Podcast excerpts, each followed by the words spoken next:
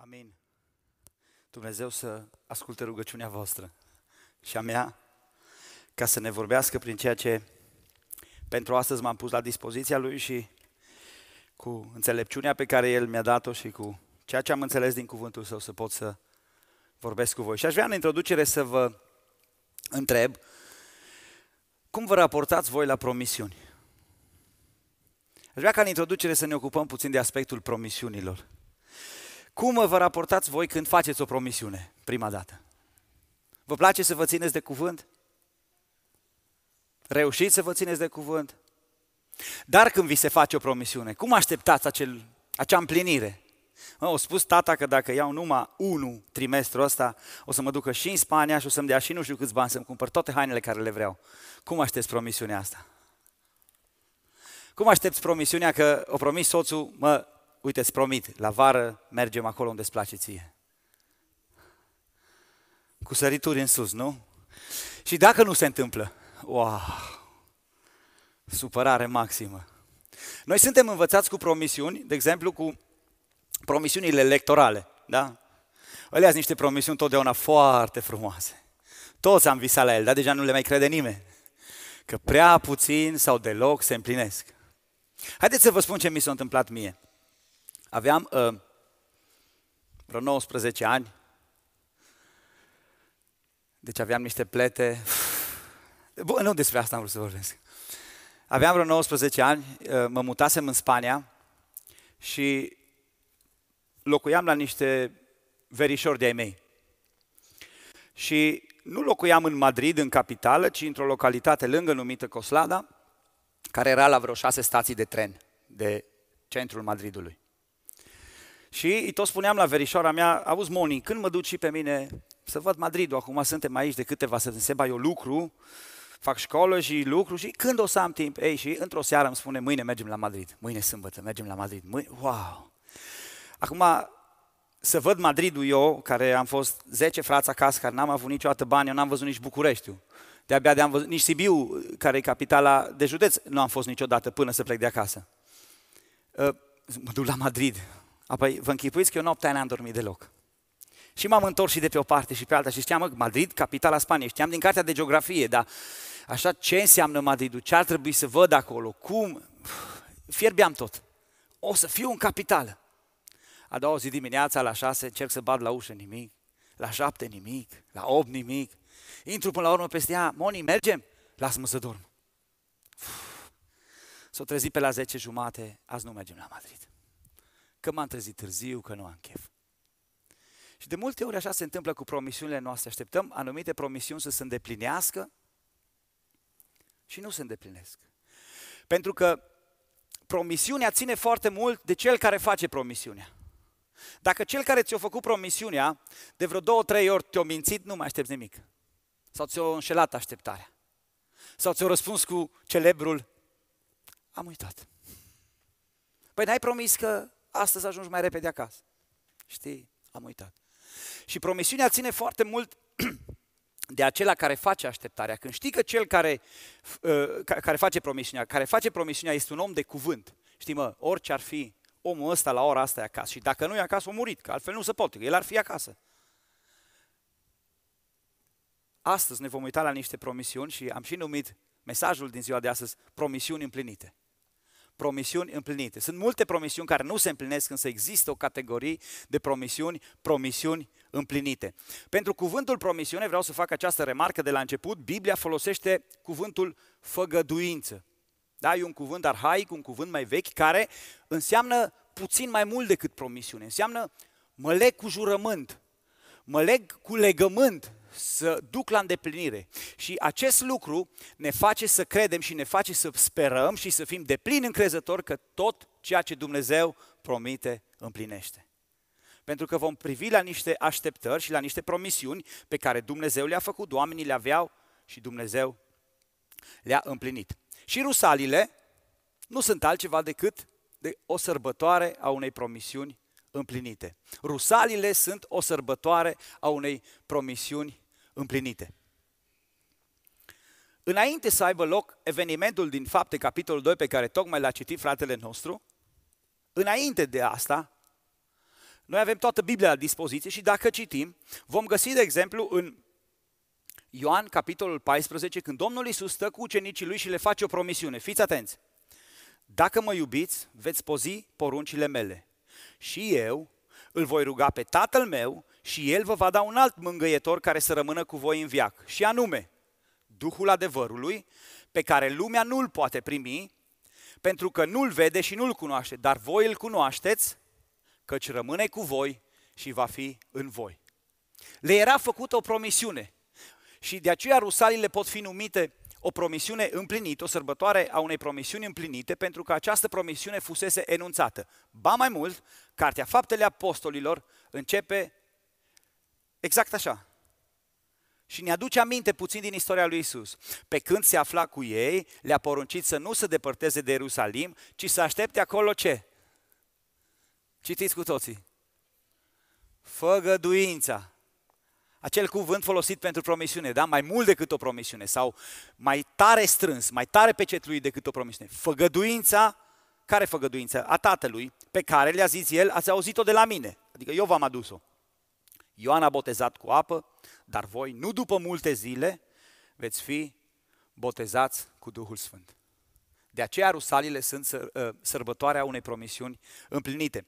Aceasta, această sărbătoare se celebrează la 50 de zile după înviere, însă vă amintiți și la Paște, vă spuneam lucrul ăsta și la Crăciun, sărbătorile creștine pe care noi le sărbătorim, de fapt, nu sunt în data în care ele s-au întâmplat, ci este aleasă o dată în funcție de episcopii și de alte uh, conjuncturi care spun mă, cam așa, trebuie să o punem iarna, primăvara, vara, cum, cum consideră ei. Însă, lucrul acesta nu e așa de mare importanță, ci pe cine sărbătorim în această sărbătoare și de ce.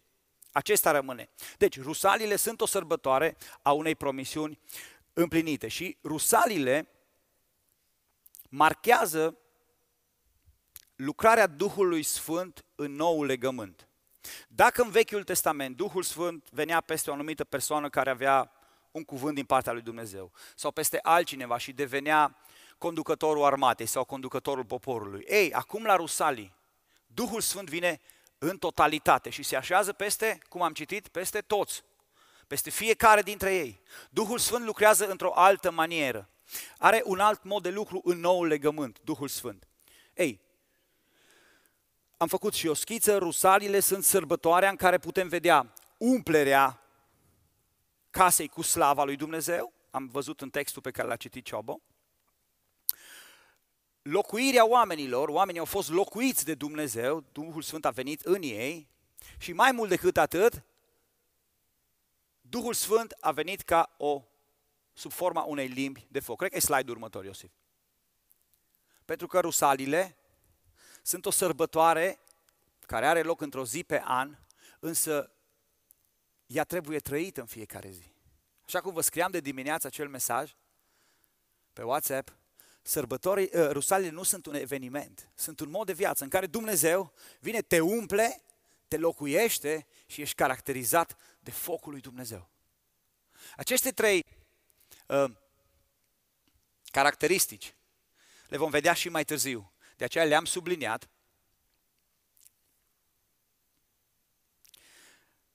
Iar legat de această promisiune, tot Domnul Isus, exact în același context în care promite venirea Duhului Sfânt, fiți atenți, legat de locuit, ce le spune? Dacă mă iubește cineva, va păzi cuvântul meu și tatăl meu îl va iubi. Noi vom veni la el și vom locui cu el. Îți dai seama? Din ziua aia Dumnezeu a ales să locuiască cu tine, în casa ta, în inima ta, în interiorul tău, să fie pururi cu tine. Însă, astăzi e o zi în care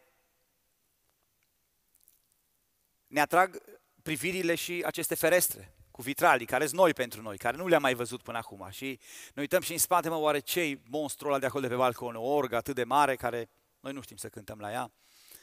Uh, oare unde sunt toaletele? Oare uh, la cât mâncăm? Oare cât predică Seba? Sunt diferite întrebări care ne trec prin minte, pentru că e o clădire nouă, e o, un loc nou pentru noi și suntem puțin inconfortabili credeți-mă, eu care cunosc clădirea asta pe de rost, sunt cel mai inconfortabil dintre toți. Numai lucrul ăsta nu l-am făcut aici. În rest, și nu mi-am imaginat vreodată asta. E o clădire nouă și o nouă locație, aș vrea să vă spun că este din nou o sărbătoare a unei promisiuni împlinite. Dumnezeu a promis că nu ne lasă, că ne va purta de grijă și că dacă ne încredem în El, El ne va deschide ușile pe care vrea El să ni le deschide, nu alea care vrem să le împingem noi. Și Dumnezeu și-a împlinit promisiunea. O nouă locație este sărbătoarea unei promisiuni împlinite. Și pentru aceasta vom citi ca text de bază pentru mesajul meu, pentru mesajul meu pentru voi din partea lui Dumnezeu, un text din Vechiul Testament în care vom vedea aceeași conjunctură, o nouă locație în care poporul a adus închinare lui Dumnezeu, și anume sărbătoarea inaugurării templului lui Solomon. Vom citi capitolul 15 din cartea 2 Cronici și vom vedea această sărbătoare a rusalilor, ă, a, a noii locații pe care o celebrează poporul Israel. Și vom vedea ce vrea Dumnezeu să ne spună din acest text. 2 Cronici, capitolul 5. Cei care aveți Bibliile, Bibliile care se află în bănci sunt în limba germană, așa că eu o să vorbesc în românește și o să fie afișat și pe ecran. Da? Să fim cu luarea minte la cuvântul lui Dumnezeu, că aici, aici găsim adevărata învățătură. Astfel a fost isprăvită toată lucrarea pe care a făcut-o Solomon pentru casa Domnului. Apoi a adus argintul, aurul și toate uneltele pe care le închinase Domnului tatăl său David și le-a pus în visteriile casei lui Dumnezeu. Atunci, Solomon a strâns la Ierusalim pe bătrânii lui Israel și pe toate căpetenile semințiilor, pe capii familiilor copiilor lui Israel, ca să mute din cetatea lui David, adică din Sion, chivotul legământului Domnului. Toți bărbații lui Israel s-au adunat la împărat pentru sărbătoarea din luna a șaptea. Când au ajuns, toți bătrânii lui Israel, leviții au ridicat chivotul. Au dus chivotul, cortul întâlnirii și toate uneltele sfinte care erau în cort. Preoții și leviții le-au dus. Împăratul Solomon și toată adunarea lui Israel chemată la el a stat înaintea chivotului. Au jertfit oi și boi care nu se pot nici socoti, nici număra din pricina mulțimilor. Preoții au dus chivotul legământului Domnului la locul lui, în sfântul locaș al casei, în locul preasfânt, sub aripile heruvimilor. Heruvimii aveau aripile întinse peste locul chivotului și acopereau chivotul și drugii lui pe deasupra. Drugii lor li se deduse o astfel de lungime încât capetele lor se vedeau la o depărtare de chivot dinaintea Sfântului Locaș, dar nu se vedeau de afară. Chivotul a fost acolo până în ziua de azi. În chivot nu erau decât cele două table pe care le pusese acolo Moise în Horeb când a făcut Domnul legământ cu copilul lui Israel la ieșirea lor din Egipt. În clipa când au ieșit preoții din locul sfânt, căci toți preoții de față se sfințiseră, fără să mai țină șirul cetelor și toți leviții care erau cântăreți, Asaf, Heman, Edutun, fiii și frații lor, îmbrăcați în in subțire, stăteau la răsăritul altarului cu chimvale, lăute și harpe și aveau cu ei 120 de preoți care sunau din trâmbițe. Și când cei ce sunau din trâmbițe și cei ce cântau, unindu-se într-un glas ca să mărească și să laude pe Domnul, au sunat din trâmbițe, chimvale și celelalte instrumente și au mărit pe Domnul prin aceste cuvinte, căci este bun, căci îndurarea lui ține în veci, în clipa aceea casa, și anume casa Domnului, s-a umplut cu un nor.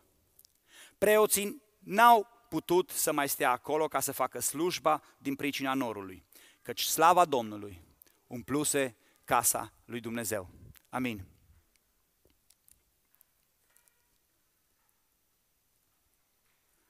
Nu știu dacă ați observat, aceleași elemente prezente în sărbătoarea rusalilor sunt prezente și aici la cort. Casa se umple de slava lui Dumnezeu și vom citi mai departe că vine un foc care consumă jertfa și că Domnul alege să locuiască acolo. Și cred că e inutil să vă întreb, câți dintre voi ați vrea să veniți la casa lui Dumnezeu și să se întâmple așa ceva? Cred că cu toți dorim asta, mai mult decât atât. În nou legământ noi știm că trupurile noastre sunt templele Duhului Sfânt. Câți dintre voi v-ați dori ca Dumnezeu să vă locuiască în felul acesta? Cred că e o întrebare inutilă pentru că toți ne dorim asta, spre asta tânjim. Ca Dumnezeu să se prezinte într-un mod miraculos peste noi și noi să fim copleșiți de slava Lui. Atât de copleșiți încât preoții care veniseră acolo să facă o slujbă nu puteau să mai facă nimic. Spus, Doamne, tot programul dăm la o parte. Tu ești binevenit între noi. Fă ce vrei din noi. Locuiește aici cât vrei tu. Noi suntem bucuroși de prezența ta. Este sărbătoarea unei promisiuni împlinite, această nouă locație a lui Solomon, din două motive. Domnul îi promisese lui David că întotdeauna pe tronul lui Israel va fi cineva din urmașii tăi. Era rândul lui Solomon. Al doilea lucru pe care îl promisese, dacă tu îmi construiești o casă, eu voi locui în mijlocul vostru, în casa aceea. Ei, prezența acestui nor și slava asta care a copleșit toată casa, n-au făcut altceva decât să confirme că Dumnezeu și-a împlinit promisiunea. Și Solomon este foarte îndreptățit, câteva versete mai încolo, să spună așa, astfel, ți-ai ținut cuvântul dat robului tău David, tatăl meu, și ce ai spus cu gura ta, împlinești astăzi prin puterea ta. Adică Solomon devine conștient, ca și regea lui Israel, că promisiunea lui Dumnezeu s-a împlinit. Și dacă mai întoarcem câteva file din această poveste și ajungem în capitolul următor, chiar Dumnezeu îi răspunde lui Solomon și fiți atenți ce îi spune. Acum aleg și sfințesc casa aceasta pentru ca numele meu să locuiască în ea pe vecie și voi avea totdeauna ochii și inima mea acolo. Paralela cu sărbătoarea rusalilor este evidentă. Norul umple casa, Dumnezeu alege să locuiască acolo și v-am pus și versetul, dacă mergi o, încă un slide, v-am pus și versetul din capitolul 7, când coboară focul din cer. Toate aceste trei elemente apar și în această sărbătoare. Pentru că este, din nou, sărbătoarea unei promisiuni împlinite. Și dacă pentru micile promisiuni ne bucurăm, ce bucurie trebuie să fi fost atunci când la această sărbătoare promisiunea lui Dumnezeu se împlinea față de noi. Cum ar fi? Cum ar fi ca în această nouă locație pe care și noi o inaugurăm astăzi, prezența lui Dumnezeu să fie mereu aici, să umple casa? Cum ar fi ca norul, slava lui Dumnezeu să stea asupra clădirii de fiecare dată? Wow! Cum ar fi ca în tine Dumnezeu să locuiască în plinătatea Lui, să-i deschizi inima și să-i spui, Doamne, locuiește-mă. Cum ar fi ca focul lui Dumnezeu sau minunea lui Dumnezeu să fie vizibilă între noi. Haleluia! Haleluia! Dumnezeu le așteptăm de la tine. Așa cum am cântat, așa cum uh, ne-am închinat înaintea ta, așteptăm de la tine prezența deosebită ta în mijlocul nostru.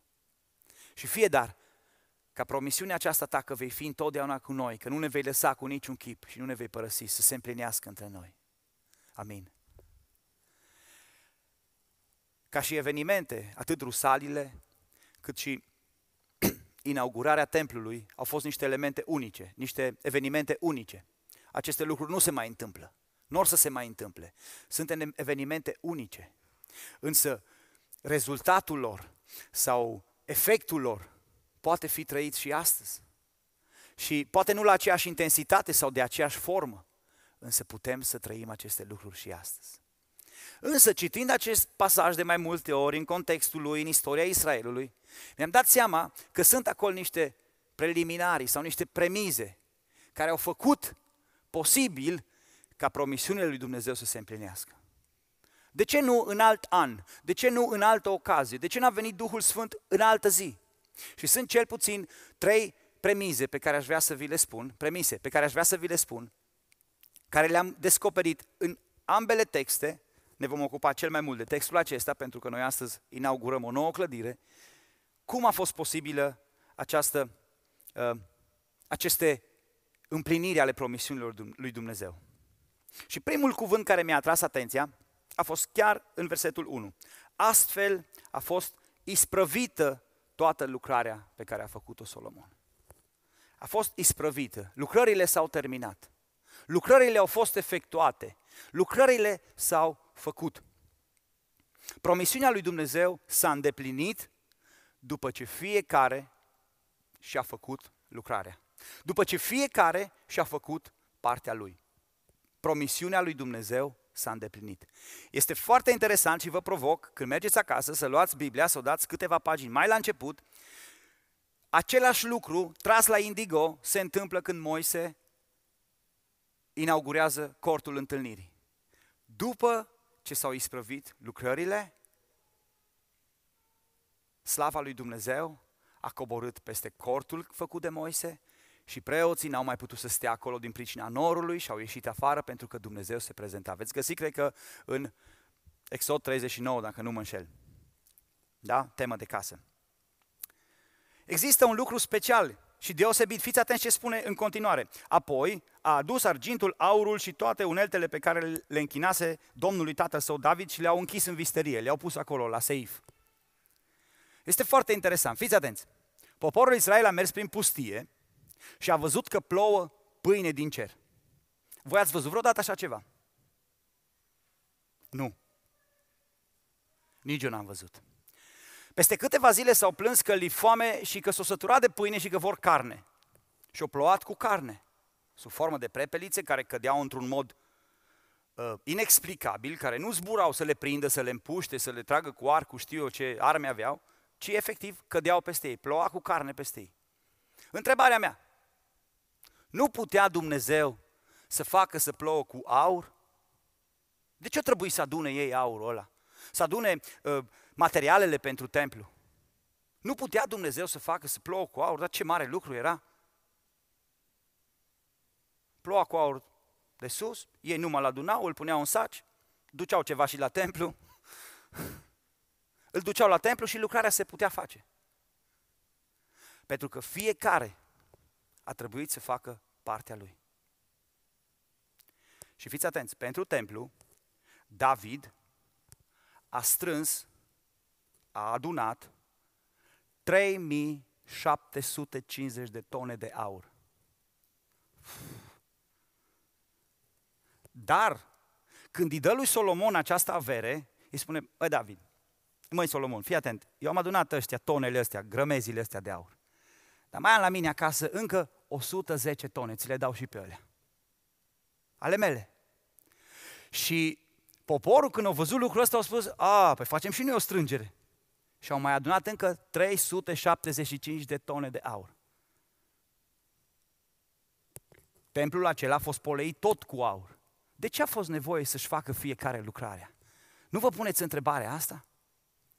Fiecare a adus și a dat. Paralela cu templul, cu cortul lui Moise, spune că au adus atât aur încât la un moment dat trebuie să spună, gata, nu mai aduceți, e prea mult. Pentru că promisiunea lui Dumnezeu se împlinește când îți faci lucrarea. Când îți faci partea ta. Și acum, haurul ca haurul, dar spune că ferul nici măcar n-au putut să-l numere. Da? Asta e ca să vă mai deconectez puțin. Sau să vă con- conectez. Promisiunea aceasta s-a împlinit și a putut fi posibilă doar dacă cioplitorii în piatră și-au făcut lucrarea, um, lemnarii, sau cum le zice ăștia, dulgherii, da? Și-au făcut lucrarea, vopsitorii și-au făcut lucrarea, fiecare și-a făcut acolo lucrarea, bijutierii și-au făcut lucrarea. Îndeplinirea promisiunii lui Dumnezeu a fost posibilă când a fost isprăvită toată lucrarea pe care a făcut-o Solomon pentru casa Domnului. Cum ar fi fost ca astăzi să ne mutăm aici și să nu mutăm lucrurile? Și să nu aducem nimic. Să lăsăm cafe, cafeneaua și paharele și vasele și toate uneltele în partea cealaltă, instrumentele de muzică dincolo și a, las că e ok. Cum ar fi ca echipa să nu facă repetiții? Cum ar fi ca cineva să nu pregătească mesajul? Pentru fiecare lucru trebuie făcut ceva. Cineva trebuie să se ocupe de tehnică, de poze, de anunțuri. Cum ar fi fost să nu anunțăm că ne mutăm? nu că era un pic de, de bandadă. Cineva a trebuit să pregătească elementele pentru cină, cineva a pregătit mâncarea ca să mâncăm după aceea. Toate lucrurile trebuie făcute. Tu cum îți faci lucrarea ta? Tu îți faci lucrarea ta. Care e partea ta de lucrare? Și mai mult, lucrarea trebuie făcută nu cum vrei tu, Că aici e chestia, eu fac, dacă mă las să fac cum vreau eu, dacă nu mă duc acasă. Lucrarea a fost făcută după cuvântul lui Dumnezeu. Fiți atenți, în 1 Cronici, da, când David îi dă tot planul lui Solomon, cum spune așa, toate acestea, a zis David, toate lucrările izvodului acestuia sau ale planului acestuia, mi le-a făcut cunoscute Domnul însemnându-le înscris cu mâna lui. Toate acestea. Lucrarea nu se face, dragul meu, numai cum vrei tu. Lucrarea se face când trebuie, când vrea Dumnezeu și cum vrea Dumnezeu. Și trebuie să fii disponibil pentru asta. Mai mult decât atât. Domnul i-a spus, David, eu văd inima ta. Văd că ai un gând să faci un templu și îți bucuros. Mă bucur de gândul tău. Ba, uite, chiar o să-l faci. Dar, tu ai extins atât de mult granițele împărăției și ai purtat atâtea războaie și ai vărsat atâta sânge încât nu vreau ca tu să faci lucrarea asta. Vreau să o facă fiul tău. Și de data asta David ascultă. De data asta David nu se apucă el de capul lui, zice, las că Domnul a spus, dar mă apuc eu. De unde deduc lucrul ăsta? Fiți atenți ce spune aici. Citim în, tot aici în, în, în, în capitolul 5, versetul 5, că au dus chivotul, cortul întâlnirii și toate uneltele sfinte care erau în cort. Și face o subliniere și spune, preoții și leviții le-au dus. Așa spusese Domnul. David, cu, câte, cu câțiva ani în urmă, mai mutase chivot odată. Dar atunci a spus, ce dacă a spus Domnul să-l ducă uh, leviții pe omăr? Noi îl punem într-un car, facem un car nou, fac cum vreau eu. Uza a atins carul, a murit. De data asta însă vine cuvântul lui Dumnezeu și ne consemnează, nu, nu, nu, preoții și leviții le-au dus. N-au mai făcut cum o vrut el. Au văzut atunci câtă uh, pagubă au făcut în popor, pentru că s-a gândit el să facă altfel, să facă lucrarea cum vrea el. Și acum putea să pună temeliile, însă învăța selecția. A zis, mă, nu mă mai pun eu cu să fac cum vreau eu. Dacă Dumnezeu a spus că chivotul trebuie să-l poarte leviții, îl poartă leviții și preoții, nu mă mai bag eu. Lucrarea trebuie să fie făcută așa cum spune Dumnezeu. Și poate vei spune, mă, ok, asta s-a întâmplat în vechiul legământ, dar la Rusalii nu scrie nimic despre isprăvirea lucrării. Corect? În pasajul în care l-au citit din fapte, dar amintiți-vă ce se întâmplase cu 53 de zile înainte. Domnul Isus, pe cruce, își dădea sufletul. Care au fost ultimele lui cuvinte?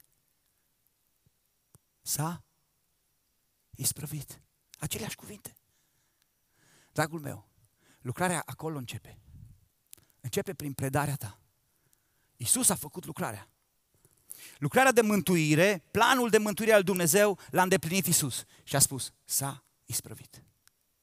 Duhul Sfânt putea să vină, putea să aibă loc următoarea etapă pentru că se isprăvise lucrarea. Domnul Iisus făcuse cea mai mare și mai minunată lucrare și aș vrea să te uh, provoc să începi lucrarea cu acest pas. Pasul mântuirii. Acceptă salvarea, mântuirea pe care o oferă Domnul Iisus prin jertfa Lui. Acolo începe lucrarea. Doamne, Tu ești Domnul vieții mele. Aleg să ascult de cuvântul Tău, aleg să ascult de Tine și a, a, a, aleg să lucrez pentru Tine, de bună voie. Citeam mai la început când am spus că Domnul Iisus le promisese venirea Duhului Sfânt, citeam acel pasaj din Ioan 14. Vă mai amintiți cum începe? Știu că am citit mult astăzi. Dacă aude cineva cuvintele mele și le păzește. Extraordinar. Cu aceeași indicație. Fiți atenți că tot începe lucrarea, dar nu după cum vreau eu, ci după cuvânt. Lucrarea a fost făcută de Isus, marea parte a lucrării. Și aș vrea să te întreb personal despre cele două coordonate ale lucrării despre care am vorbit. Cum e lucrarea ta? 1. Ai acceptat mântuirea lui Hristos în viața ta? Ai acceptat să te împaci cu Dumnezeu? Ai acceptat într-adevăr această jertfă salvatoare, nebunia crucii, care poate nu o înțelegi, însă să o accepti în viața ta să spui, da, acolo începe lucrarea mea, acceptând lucrarea Lui. Dacă nu ai făcut-o, te provoc să faci asta. E între tine și Dumnezeu. Alege viața ca să trăiești. Doi, ai făcut acest pas, cum te raportezi la lucrare? Ce faci tu pentru Dumnezeu? Faci tu o lucrare în noua zidire a lui Dumnezeu, în noua locuință, nu locuința asta. Aici sunt Hausmeister, uh, Putzfrau, Putzherr, există de toate. Însă poate mai ai nevoie la tehnică, poate mai ai nevoie la închinare, sau poate nu e nevoie la o lucrare de scenă. În trupul lui Hristos, în această nouă clădire, biserica pe care El și-o zidește, care e lucrarea ta? Care e lucrarea ta? Noi identificăm ochiul ca fiind, mă, ce face ochiul? Când spui ochi, ăla care vede, ureche, ăla care aude. Când spui Seba, ce Ăla care ce? Sunt trei lucruri care nu se pun. Nu se pune eu cu critica, nu se pune eu îmi dau cu părerea și nu se pune eu bag bețe în rote. Astea trei nu se pun. Astea nu sunt lucrări. Și dacă îți de la cel rău. Ce faci tu în noua clădire a lui Dumnezeu? Poate că spui că ție nu ți-a arătat Dumnezeu nimic să faci. Bă, eu aș face, dar nu știu ce. Se ruga un om odată și spunea, Doamne, ce să fac pentru tine? Și aude așa o voce în rugăciunea lui, du-te în Africa.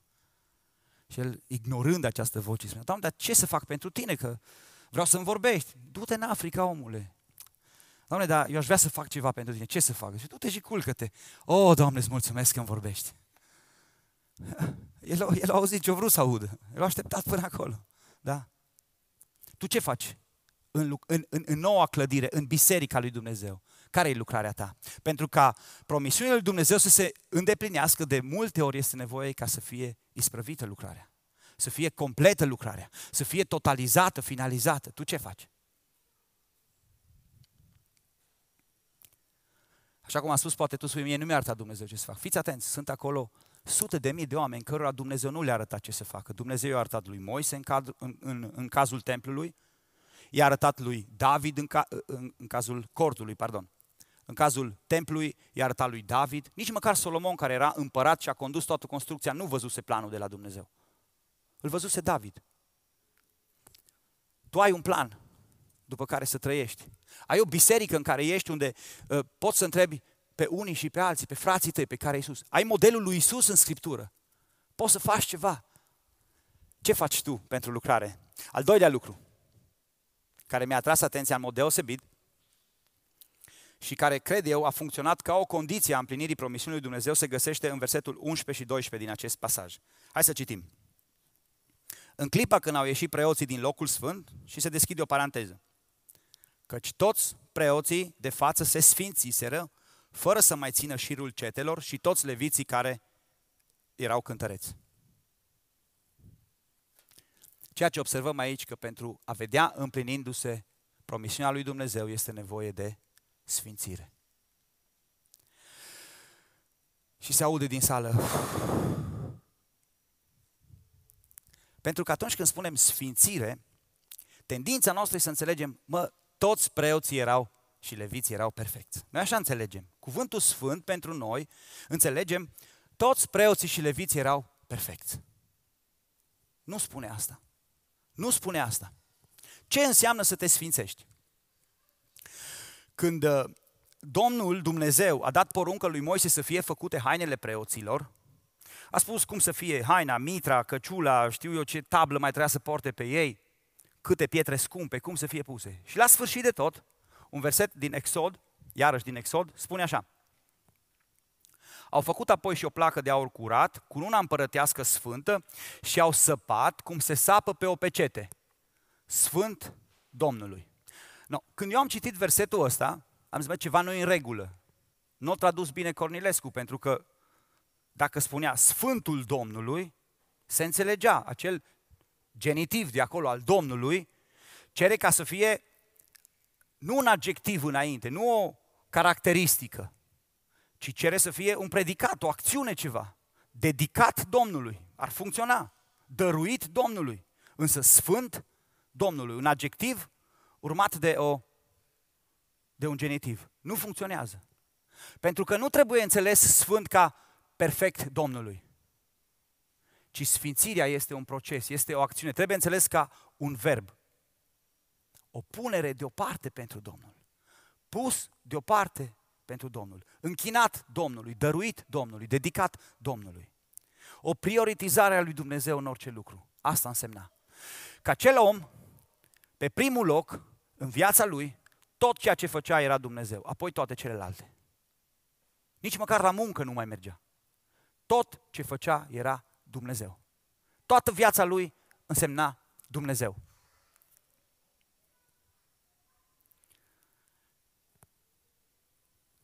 În versetul 3 ne spune, toți bărbații lui Israel s-au adunat la împărat pentru această sărbătoare, atunci când au făcut inaugurarea. Citea textul de Rusali și spunea, în ziua cinzecimii erau toți împreună în același loc. Nu? Toți. Observați că sunt toți peste tot. Cum ar fi fost să înceapă textul de Rusali în ziua cinzecimii, deoarece era Firetag, era fiecare pe unde și-o găsi bilet. Vă întreb, știu că sună comic și nu am nimic cu vacanțele și cu concediile nimănui. Însă atunci când te pui deoparte pentru Dumnezeu, dragul meu, faci din punerea pentru Dumnezeu prioritatea maximă. Sunt sigur că n-ar fi putut începe textul în ziua de Pfingsten, pentru că era sărbătoare națională, fiecare era în concediu. În ziua cinzecimii erau toți în același loc. Au dat importanță lui Dumnezeu, au spus, mă, e sărbătoarea Domnului. Cinzecimea era o sărbătoare evreiască, care se sărbătorea la 50 de zile după Paște. Nu era rusalile, coborârea Duhului Sfânt. Dar fiind o sărbătoare, erau toți în același loc. Când împăratul i-a chemat la sărbătoarea din uh, luna a șaptea, ca să facă inaugurarea templului, toți s-au dus la Ierusalim. A, păi împăratul a decretat oricum uh, de asta, fiestă națională, în sfârșit avem liber. A te sfinți pentru Dumnezeu, dragul meu, începe cu aceste lucruri, care par banale și care spune, n-are cum, mă, sfințirea înseamnă ceva profund, înseamnă ceva la care trebuie să meditezi. Nu. Înseamnă o acțiune în care tu, toate acțiunile tale, tot ceea ce faci, tot ceea ce ai, tot ceea ce ești, te dai lui Dumnezeu. Și începi de acolo. Păcatul tău nu este doar al tău, este al întregii comunități. Ă, faptul că tu lipsești, că tu nu faci ceva, că tu nu te sfințești, afectează toată adunarea. Sunt nenumărate exemple din Vechiul Testament când pentru un om, pentru un păcat, Dumnezeu a trebuit să pedepsească tot poporul. Suntem o adunare, suntem un trup, aparținem lui Dumnezeu, să ne sfințim pentru El. Pe, pe fruntea noastră, ca și pe acele haine preoțești, scrie Sfânt Domnului. Ești conștient de asta? Sfințirea înseamnă, da, și renunțare la păcat, mărturisire, cerere de iertare, pocăință. Preoții se sfințiseră cu jerfe. Ucenicii din uh, sărbătoarea cinzecimii erau sfințiți cu Isus. Cu câteva zile înainte Isus spusese, toți sunteți curați, în afară de unul care nu este curat, însă toți sunteți curați. Ucenicii care Iuda murise nu era cu ei, toți care erau acolo erau curați. Se sfințiseră și prin asta, că au renunțat la păcat. Nu doar prin faptul că participau, că se dădeau Domnului, ci și prin faptul că se curățau, renunțau la păcat. Sfințirea lor era activă. Dacă citiți uh, fapte 1, 2 și 3, veți vedea că, printre altele, spune, se, se sfințeau, se puneau deoparte prin rugăciuni, erau împreună, erau nelipsiți de la templu, frângeau pâinea împreună, cultivau bucuria, curăția inimii și lăudau pe Dumnezeu. Cel puțin șapte elemente pe care le-am văzut că le făceau pentru sfințirea lor. Ca să lauzi pe Dumnezeu trebuie să-ți iei timp. Trebuie să îți iei o anumită atitudine de spirit, trebuie să te gândești la Dumnezeu, trebuie să-L pui pe primul loc în viața ta, trebuie să-L crezi. Astfel lucrează sfințirea, prin ceva concret. Treci la acțiune. Sfințește-te pentru Dumnezeu. Poate vei spune că Păi da, da, textul spune că preoții și leviții s-au sfințit. Ne ajunge dacă predicatorul sau prezbiterii sau echipa de închinare se sfințesc. N-ajunge asta. Însă există un element, dragul meu, care apare acolo printre rânduri. Și spune așa, uh, în clipa când au ieșit preoții din locul sfânt, am mai citit versetul ăsta, căci toți preoții se sfințiseră fără să mai țină șirul cetelor. Știți ce era șirul cetelor? Programarea. Programare. Eu azi nu la închinare. Eu astăzi Azi mă duc la... Mă uit la un film de seară, că mâine nu la închinare. Eu nu predic săptămâna asta. Toți se sfințiseră fără să țină cont de programare. Ăla cântă, dar mă sfințesc și eu. Ăla predică, mă sfințesc și eu, mă pun deoparte. E ziua Domnului, e sărbătoarea Domnului, e templul Domnului, e casa Domnului, e sărbătoarea Lui. Mă sfințesc. toți se sfințiseră. Mai mult decât atât. În Noul Testament vine și spune, a făcut din noi o împărăție și preoți pentru Dumnezeu. Adică, dragul meu, acum nu mai există că prezbiterii sunt preoți sau că echipa de închinare sunt preoți sau leviți. Ăstea au fost în vechiul legământ. Astăzi suntem toți în egală măsură înaintea lui Dumnezeu, care este marele nostru preot, iar noi fiecare suntem o preoție sfântă și aleasă pentru El. Pe chipul tău, pe capul tău, pe cununa împărătească pe care o porți, scrie așa, Sfânt Domnului. Sfințește-te pentru Dumnezeu. Astfel, promisiunea Lui că va veni să te umple, că te va copleși, poate să fie împlinită. Al treilea lucru, care poate scăpa neobservat. Ăsta mi-a plăcut cel mai mult.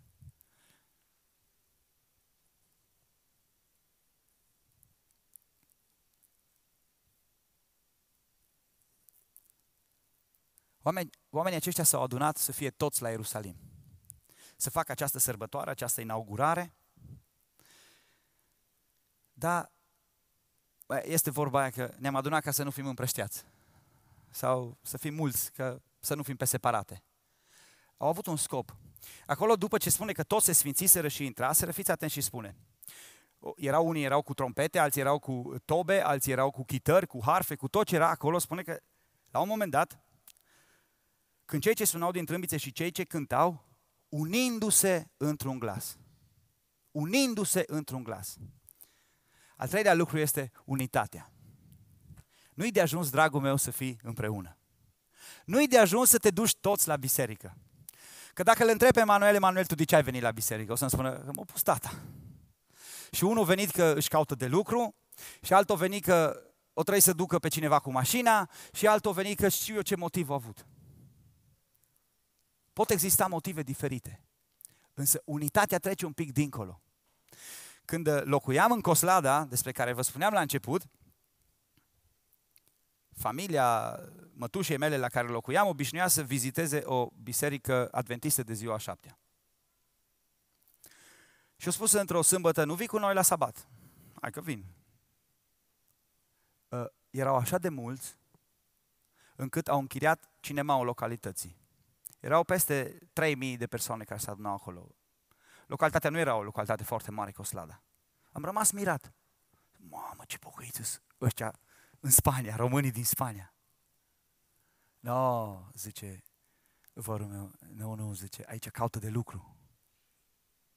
Că dacă vin aici, aici sunt ea care au oameni la muncă și la sfârșit fiecare merge și-și alege pe cine vrea, unde să-l trimită și dacă vin la biserică, zice, li rușine să nu-i plătească, că după aia vine și, și zice, viu că vin că de aici și au locuri de muncă mai sigure. Erau oamenii aceia în unitate? Nu. Ce înseamnă să fie unitate? Ce înseamnă să fim în unitate? Faptul că venim împreună nu înseamnă că suntem uniți, ci unitatea înseamnă să fim uniți și să fim împreună pentru un singur scop. Să avem același scop cu toții. Atunci când venim împreună, să avem același scop cu toții. A fost nevoie ca aceștia, indiferent că aveau trompete, că aveau alăute, că aveau știu eu ce, că erau preoți, că trebuia să jerfească animalele, toți s-au unit într-un singur glas. Aveau un singur cel, să mărească pe Domnul. Despre ucenici, în camera de sus, câteva versete mai înainte, ni se spune că toți aceștia stăruiau cu un cuget. Un cuget. Adică o voință, o conștiință. Era o singură dorință acolo. Erau mulți, erau peste 120, ne spune Scriptura. Un cuget, unitate. Uh, scopul nostru este dat de cuvânt și de exemplu lui Isus, cum am spus mai înainte. Dar este necesar pentru a trăi unitatea, să ne aliniem toți pentru același scop. Unul vine pentru un scop, altul pentru un salar, altul pentru altceva și fiecare poate avea un scop diferit. Care e scopul final a ceea ce faci tu? Al iubi pe Domnul, al lăuda pe Domnul. Îi ăsta scopul nostru? Atunci când avem un singur scop, promisiunea lui Dumnezeu se îndeplinește față de noi. Fiți atenți cum a explicat Domnul Isus acest lucru. Cu cuvintele lui. Matei 18. Vă mai spun iarăși că dacă doi se învoiesc pe pământ să ceară un lucru oarecare, le va fi dat de Tatăl meu care este în ceruri. Definiția unității. De multe ori ne punem să ne rugăm, hai să ne rugăm împreună. Și apoi fiecare cu treaba lui. Eu mă rog pentru banii mei, pentru copiii mei, tu te rogi pentru a tăi, pentru soțul tău, pentru familia ta, pentru știu eu ce. Când doi se învoiesc, rădăcina cuvântului învoii este voie, da? Când vei merge pe aceeași voie, când veți voi același lucru. Tatăl meu care este în ceruri, vi-l va da. Promisiunea lui se va îndeplini față de voi. Și vreau să vă spun un lucru care poate o să fie provocator pentru mulți. Rugăciunea pentru unitate nu-i soluție. Și nu spun prin asta, nu te ruga pentru unitate. Însă dacă tu te pui într-un colț și spui, Doamne, mă rog ca să fiu mai unit, Păi, da, nu cu asta. Uh, Doamne, te rog, vreau să fie unitate între noi. Pentru unitate trebuie să faci ceva. Tu ce dorești? Pentru ce să ne rugăm împreună? Vreau să mă unesc cu tine, vreau să mă învoiesc cu tine ca să cerem un lucru Tatălui. Domnul Isus s-a rugat deja rugăciunea asta pentru noi și dacă vă amintiți, în Ioan 17 el spune, Tată, mă rog ca ei să fie una, cum eu și cu tine suntem una. Însă pentru ca între noi unitatea să fie vizibilă, trebuie să faci ceva. Trebuie să renunți un pic la tine. Cu asta să începe. Cu ce e mai greu, da? Să renunți la cam ce ai vrea tu să te gândești, mă, cam ce ar mai vrea și celălalt. Că ajunge cât am vrut eu.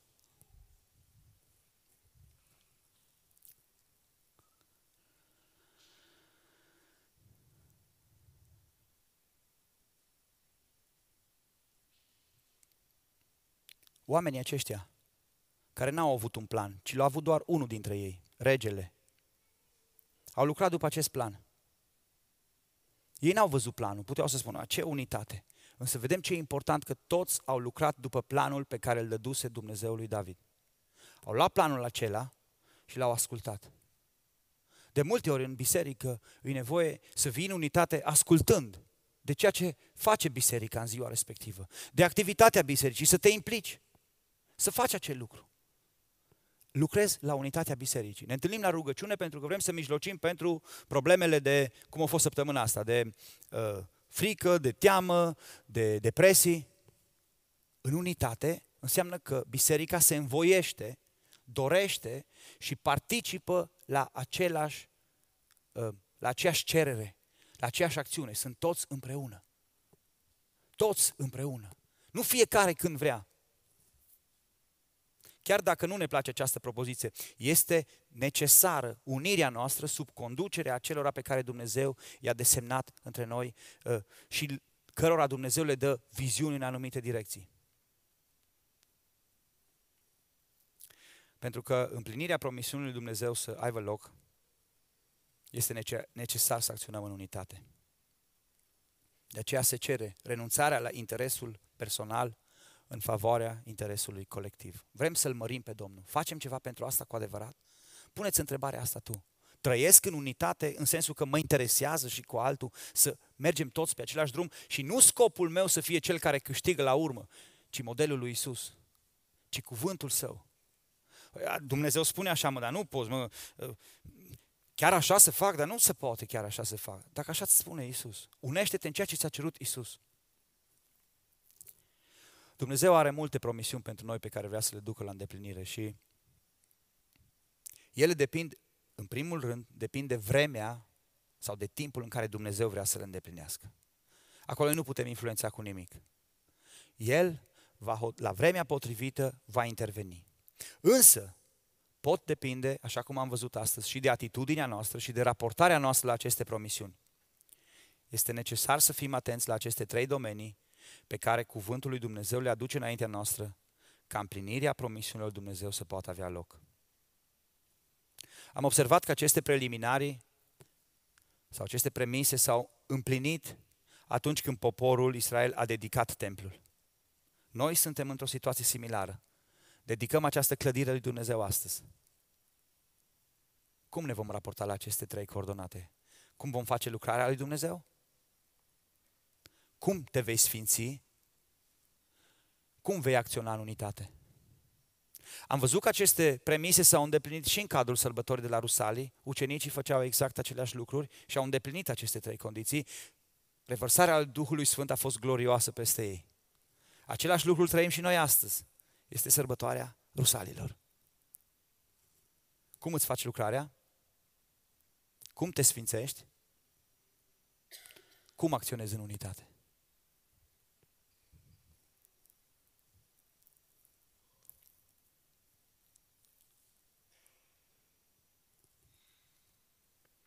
Aș vrea să închei cu o altă promisiune de a lui Dumnezeu. În 2 uh, Petru, capitolul 3, versetul 13, ni se face o promisiune. Fiți atenți! Dar noi, după, și apare din nou acel cuvânt, mai mult decât promisiune, făgăduință, da? Dar noi, după făgăduința Lui, așteptăm ceruri noi și un pământ nou în care va locui neprihănirea. Asta e o promisiune. Chiar și asta e condiționată de cele trei preliminari. Cum te vei raporta la ele? Ca Dumnezeu să vină și ca tu să fii parte a miresei care zboară cu El, trebuie să lucrezi pentru Dumnezeu. Unu, să accepti lucrarea Lui de mântuire. Doi, să te pui la dispoziția Lui Dumnezeu. Al doilea lucru, să te sfințești pentru Dumnezeu. Pune-L pe El pe primul loc. Asta înseamnă să te sfințești. Mă, în acest lucru, în această decizie, cine va primi slavă, eu sau Dumnezeu? Aleg acel mod care îi aduce slavă lui Dumnezeu. A, nu, nu pot, eu știi, am o programare în ziua aia. Chiar am vrut să fac, dar nu s-a putut. Nu s-a putut. Scuză-mă, acest lucru demonstrează doar care sunt prioritățile din viața ta. Asta nu spune altceva. Nu s-a putut pentru că celălalt lucru te-ai sfințit mai mult pentru acel lucru decât pentru Dumnezeu. Și al treilea, trăiește în unitate. Trăiește în unitate cu cei de lângă tine. Ca promisiunea lui Dumnezeu să se poată întâmpla aici și acum și atunci și acolo. Ne-ar place tuturor ca să trăim promisiuni împlinite, nu-i așa? Promisiuni care se întâmplă la consacrarea localului, promisiuni care se întâmplă la sărbătoarea Rusalilor. El promite și astăzi, sunt aici. Sunt aici chiar dacă nu mă vezi, sunt aici, am aceeași putere să lucrez. Cum te raportezi la acest Dumnezeu care poate? Vreau să te provoc să ne ridicăm.